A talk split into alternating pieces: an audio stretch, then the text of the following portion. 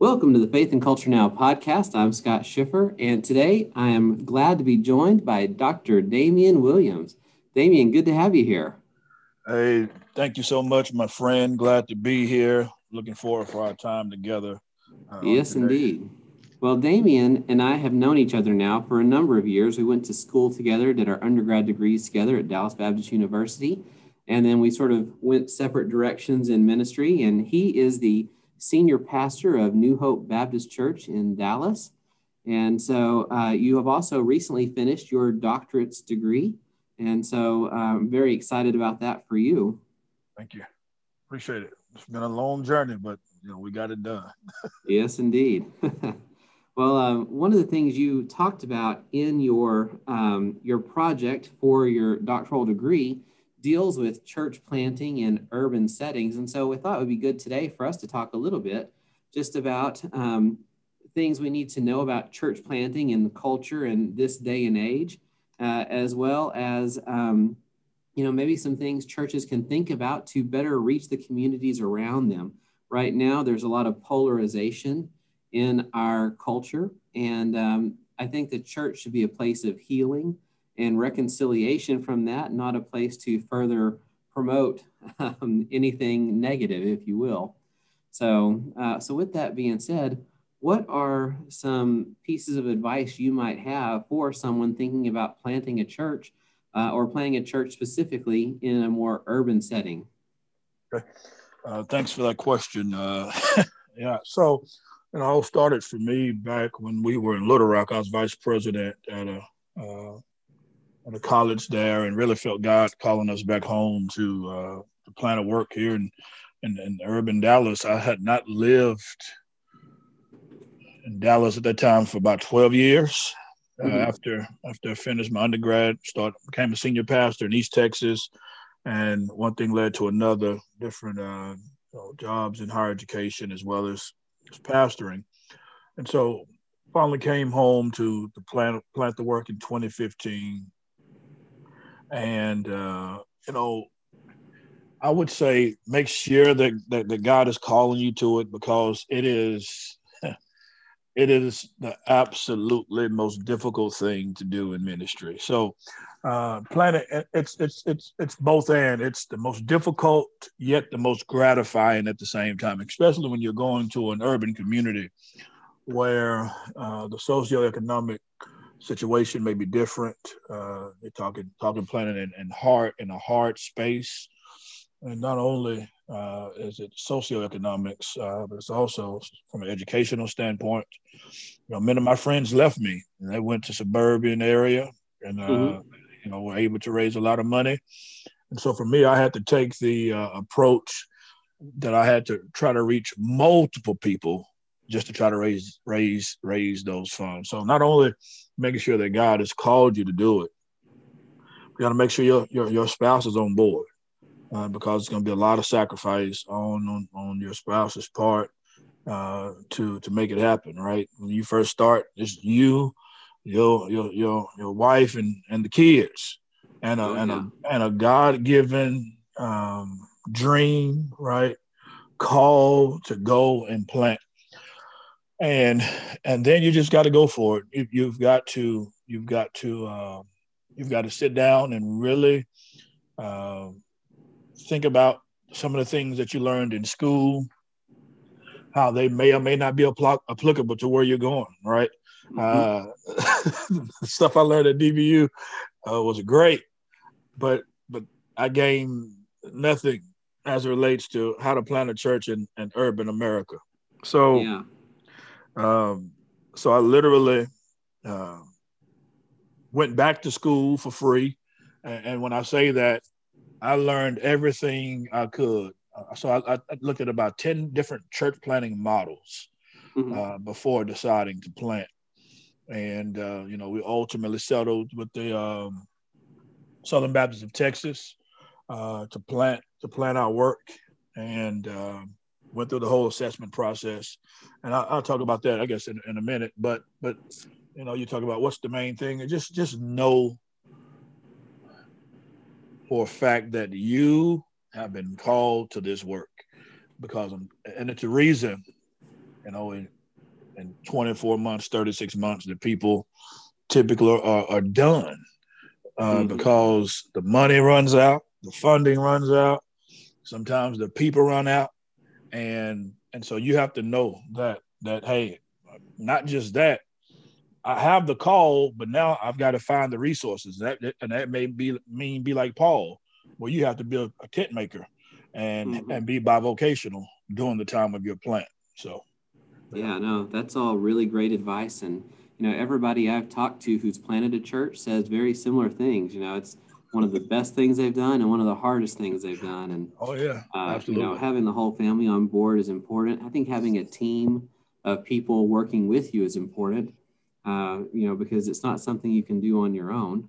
Right. And um, having people on your team who also understand the difficult nature and challenges of what you're facing. And I applaud you for going to an urban area in the first place. There are a lot of people that go, I want to plant a church. And what they really want to do is go plant something that'll be easy to do uh, in a nice new neighborhood or something like that. And uh, they don't really want to go where clearly there's a need but uh, where the need will not be an easy road.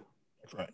That's right. And you know, not too far from DBU is where we ended up planning in the seven five uh, two three two zip code area. Mm-hmm. My actually the place I went to high school is is in that zip code as well.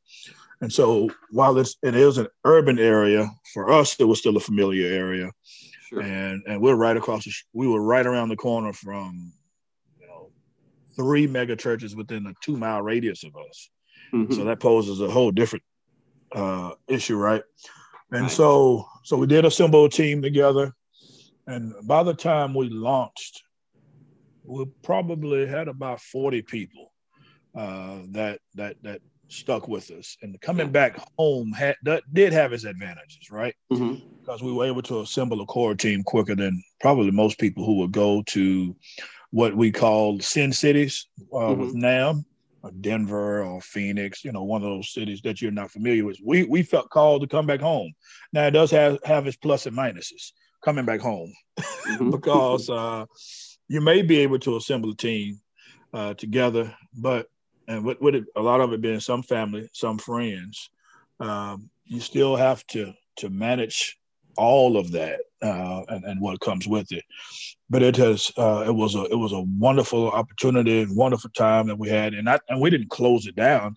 Uh, I got called to my home church, and we just merged in with my home church, which is Dallas's oldest African American church. Mm-hmm. Um, that's been about 16 months now. Yeah. Yeah. And you know, um, another thing you mentioned is you going back home. You know, um, the fact of the matter is, being able to do that, you sort of understand the culture Absolutely. and understand what's happening around where you're at. And when someone goes to plant somewhere where it's a culture they're not familiar with, I mean, you have to spend extra time just learning the culture before you can really move forward with what you're doing. Um, oh, you're absolutely, try to plant without right. knowing, it's not going to work very well. Right. No, you're absolutely you're absolutely correct. Uh, so we did have that advantage. My, my wife and I are both from the city, and uh, I went to Carter. She went to Skyline, and uh, so inner city rivals, right? Uh, but we're able to come together, of course, and, and plant a work that we think, um, you know, we were able to, through God's Spirit, bring people who are far from God to a life-saving relationship with him and and and now they're disciples for him and and reduplicating that process that we tried to teach you know those who who started out with us and who are still with us now. So yeah. Yeah. Very good. Well what do you think some of the biggest needs are in um, in areas that need churches? Like what are some things you're seeing and going okay this is really you know where the church can meet people where they're at and minister to people especially in urban settings yeah, I think literacy is, is critical. Uh, and, and we oftentimes take that for granted, but literacy is definitely needed and uh, basic adult education. So I think having a background in higher education administration, you know, we were afforded the opportunity to do some of those things. Um, let's see, I think, um, you know, you're talking about hunger, food, right? People needing basic necessities. If you're going to plan in a hard space, you better get ready to, to be a major outreach hub for for the community that you're trying to reach in, in urban in urban space because all of those so there are a lot of single parenting mm-hmm. right so you're talking about parenting skills uh, even grandparents having to raise the children their grandchildren right their oh, children yeah. so so you're talking there is uh, you're talking about reentry into society uh, for those who have been incarcerated I mean, it's a it's a laundry list of things there, right? And I just think you need to be everything that uh, Matthew 25 talks about when Jesus was talking about he was hungry and he was thirsty, didn't have a uh, place to lay his head. And he said, and when you've done it, the least of them, you've done it unto me. I just think as mm-hmm. an urban church uh, planter, you have to be prepared for whatever sure we had our target audience. Sure we had a wonderful, uh, you know, uh, laid out A, B, C, D, E, right? We, we had all of our perspectives laid out. But I try to tell planners all the time, listen, you want whoever walks through those doors. mm-hmm. so, so, so, you know, you have all of that and you have to go through an assessment with whatever body or ecclesiastical uh, group that you're going to go to the plant, but but you want whoever God sends through those doors. And, and while you do have your target group, and you and you need to have that, uh, you're thankful for whoever God sends, and you need to be ready for all of those things that I talked about in your community in these urban spaces. And I haven't even started dealing with English as second language, oh, yeah. you know, and all those type things as well. So yeah. Yeah. Another friend of mine planted a church, or maybe he didn't plant it, maybe he just came to the church, but whatever the case was, one of the ministries the church did, it was a bilingual church. Yeah. And um, one of their big outreaches was um, not only teaching ESL, but also helping people go through the formal process correctly to become uh, citizens of the United States, because many came over here not even understanding really what they needed to do to become proper citizens. Yeah. Absolutely. And um, that's good. You know, I think, you know, anytime the church can meet um, real needs, you know, um, physical needs, things like that, um, it, it, opens the door to build a bridge to the gospel. Uh, but I think it also shares the shares the kingdom of God with the community around the church because um, the church is in essence saying, you know, we're under the authority and the goodness of God, and we are going to share that with you to minister to you um, so that you can see how good the Lord is, you know? That's right. Right. Uh, I, and I really like that you guys are doing a lot of uh, providing food and basic necessities.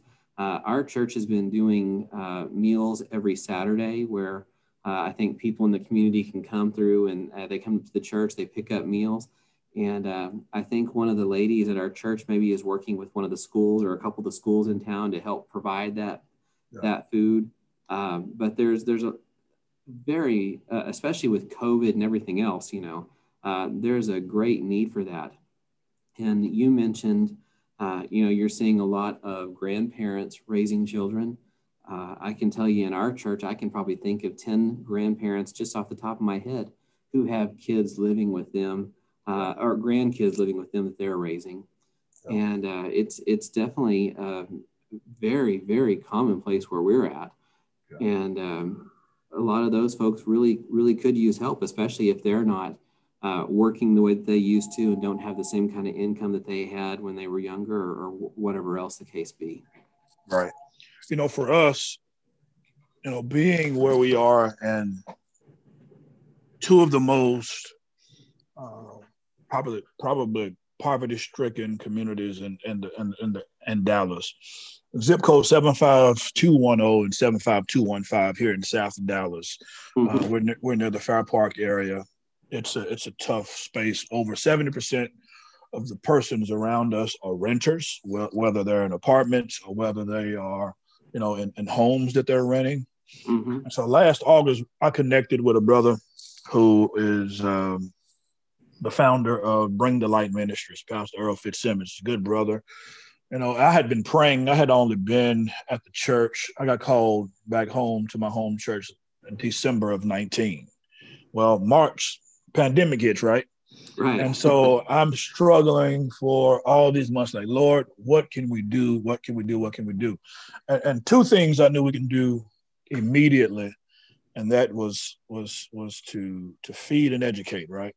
Mm-hmm. Um, and so, and I was praying for for Lord to just open up a door for that to happen. And I met Brother Earl that July, and by September, uh, I'm sorry, by August of 2020, right in the midst of the pandemic, and um, you know, we just started uh, feeding. So every uh, for three times a week, or uh, three times a month rather, uh, first, third, and fourth Saturdays, we have anywhere between two to four thousand boxes of of food uh, that that folks can come, and we have now expanded to about five to six locations on the weekend. Very good.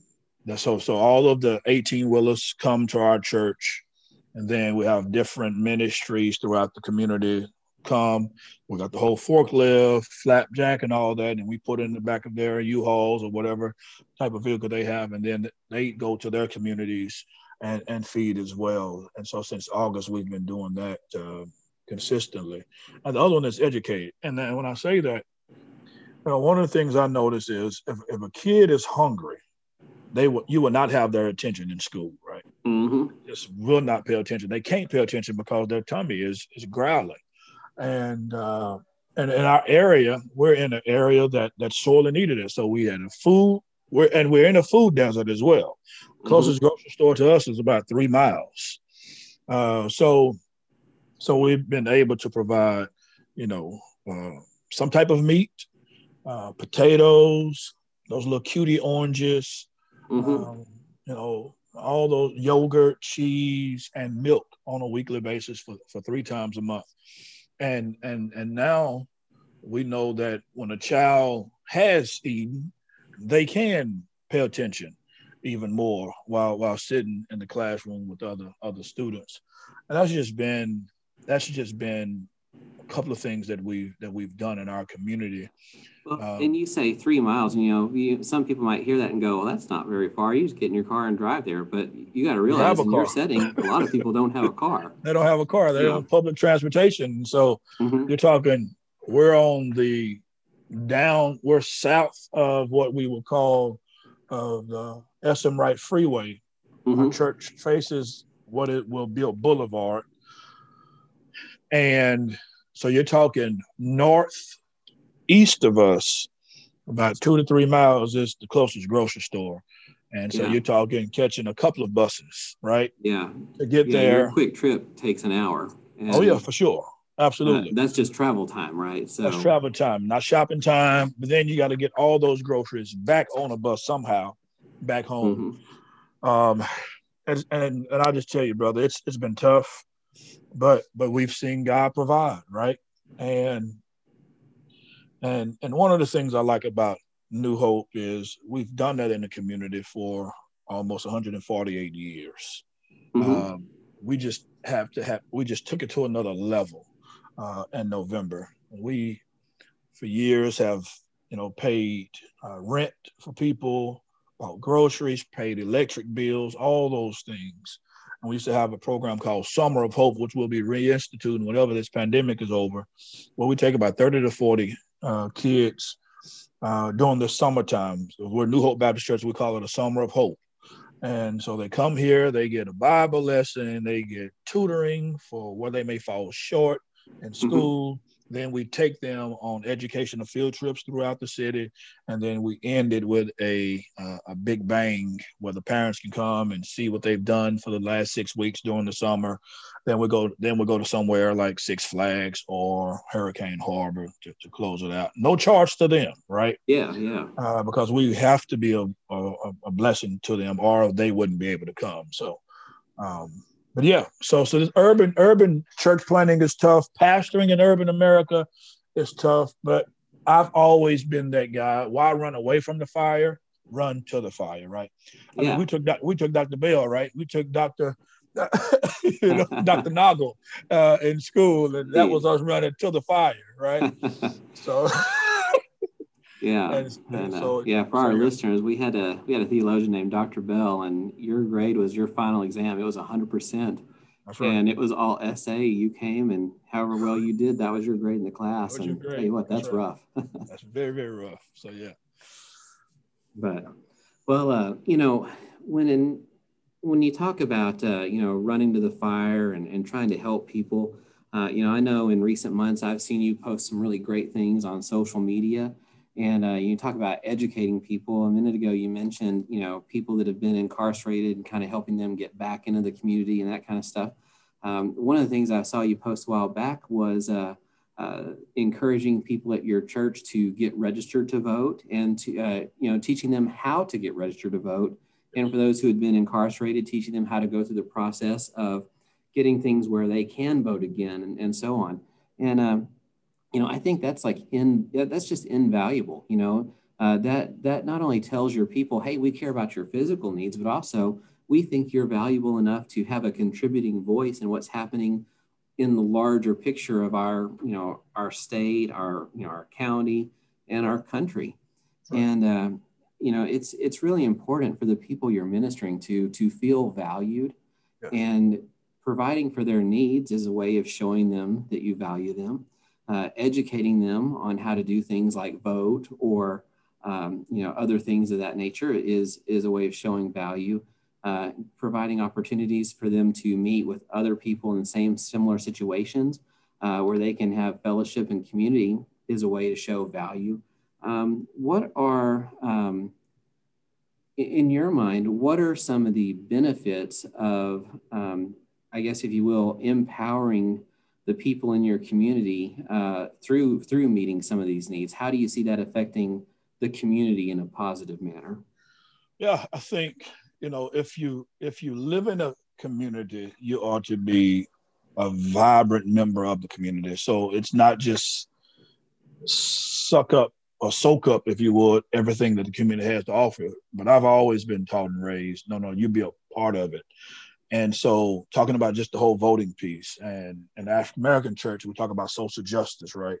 Mm-hmm. Uh, uh, quite a bit, and and we and, and, we try to teach that your voice is your vote because we're only 50, 50 years removed, if you would, from the Voters' Right Act, right? Oh yeah. And and so, we just want to just tell folks that you know don't just talk about the issues we have in society become a part of the process to whoever your candidate is. We never push candidates. We say whoever your candidate is, but remember that your vote, your voice is your vote. So use your constitutional right that our our forefathers died that we may have to be and make a difference in our communities.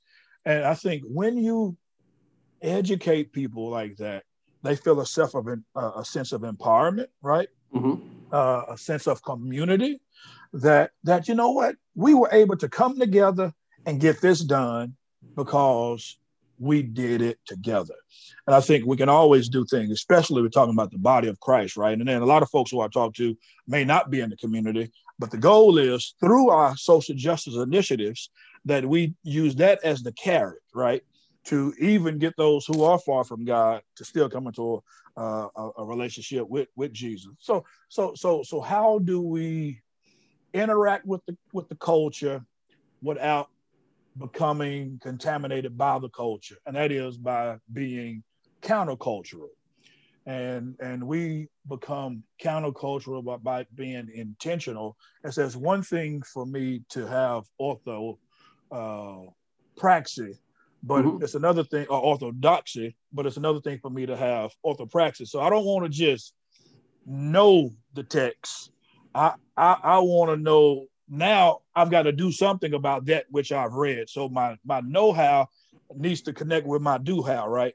That's and right. So I need to have my newspaper in one hand and my Bible in another hand, and then I can do something about the social yeah. issues that we have in our community you know, I think it's real interesting that you look at it that way. I, I agree completely. Uh, but you know, I think there's a lot of people who are kind of like, you know, especially in the Bible Belt, you get a lot of people who are, are um, very um, hesitant to be involved in the community, or it's kind of like we have the church community and that's the other community, and we just sort of do the church community.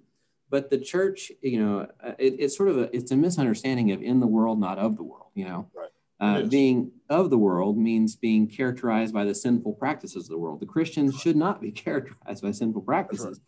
but we should be in the world and we should be a voice in the world in our community around us so that we can um, if you will uh, you know make positive changes in the community for everyone not just for ourselves. That's right. And um, so yeah this is really good. And you know you're absolutely right. The bible uh, you know when you read it it teaches you how to think but it also teaches you how to act. That's right. And if you know what to do but you don't do anything about it then you know it, doesn't really do you that much good. So the bible itself is a call to practice. Right. And a huge huge issue in scripture in the old testament and the new testament and the gospels and the epistles uh, you know everywhere all throughout is the idea of god caring for the needy and god caring for the poor god caring for the oppressed uh, god caring for those who don't have a voice God caring for those who are victims, God caring for those who um, are considered less valuable members of society. Uh, I mean, you know, in in the ancient world, women were essentially treated as property, and you see Jesus throughout the Gospels talking openly with women in public and um, you know, speaking value into women in public. You see Paul, you know, in the book of Romans mentions 10 different women by name who are ministers of the gospel with him, helping him plant churches and carry out, uh, you know, the spreading of the good news. And uh, uh, in the same way, uh, you know, throughout scripture, you see uh, just all kinds of care and concern given to those who typically you wouldn't see that for. In the gospels, you also find uh, you know, these Pharisees and others come to Jesus and say, you know, who's my neighbor? He tells a story about a Samaritan who's someone that the people that he was speaking to would have simply been racist against. And he says, that's the person that's your neighbor. And that's the guy who was the best neighbor in my story, you know, and, um, right. you know, it's, you know, the gospel is a call to, uh, you know, really to, to see the value in all people and to um, do good for all people, uh, in addition to, of course, presenting the person of Jesus Christ and you know all the other uh, you know typical things you we understand as Christians to be you know the essential beliefs of our faith. Right, absolutely. No, I, I wholeheartedly agree with with everything you just said, and um, you know we've we've we've we've we've come a long way, but yet we have a long way to go. And I think uh, you know somebody once said, "How do you eat an elephant?" And uh, it's and it's one piece at a time, right? And it's going to take whites and blacks and and every other race to uh, those of us who are part of the Christian faith to to to do just just that, and that is to care for uh, everything that you talked about the needy, the oppressed, those who are marginalized, who on the outside, and and, and I've also noticed that there are those who are not just down and out, but there are also those who are up and out, those who do have who do have things, right? Mm-hmm. Uh, who also are in need. Marriages are breaking down, wayward children, they have the same issues, they just have more resources uh, than those who may be in our community that we that we minister to. So, but but you know, we're we're in for it, we're in we're, we're in for it for the long haul uh, Doc, and um, and I'm and I'm grateful to come on today to to talk a little bit about uh, you know the work that I've I've tried to write on and and my dissertation and the work that we're doing here, you know, and and this yeah. tough urban space and community here in Dallas. Yeah. You know, it's important work, and uh, I'm I'm really uh, just very very encouraged to hear all the things you guys are doing to see how God's moving in your church and in your community. And um, you know, I, again, thanks for for being on today. You know, with me, and uh, uh, you know, for for those of you that are listening, you know, the fact of the matter is, no matter what your community looks like, whether it's an urban community, whether you're out in a rural area, whether you're in a low income or a high income area, there are needs, and it's important for our churches to look around, open the doors, look outside, and go, what's happening around us, and how does uh, you know, how, would it look if we were to take the gospel to them, take God's kingdom to them, and you know whoever you know the people surrounding you are, and um, and ask yourself, you know, what is our church doing, and how are we following God's lead in meeting the needs around us, and um, that can come in a number, you know, variety of ways. Right. But uh, whatever it is, I want to encourage you, if your church is not doing much, to uh, be a voice of, of hope and to talk to the right people to make something happen uh, so that your church is, in fact, doing what it needs to be doing to be in the world uh, and taking God's kingdom to the world. So, right. Uh, once again, thank you guys for your, uh, for listening, and and Damian, thanks for being on today. And we'll see you next time on the Faith and Culture Now podcast. Thank you again for the opportunity, my brother.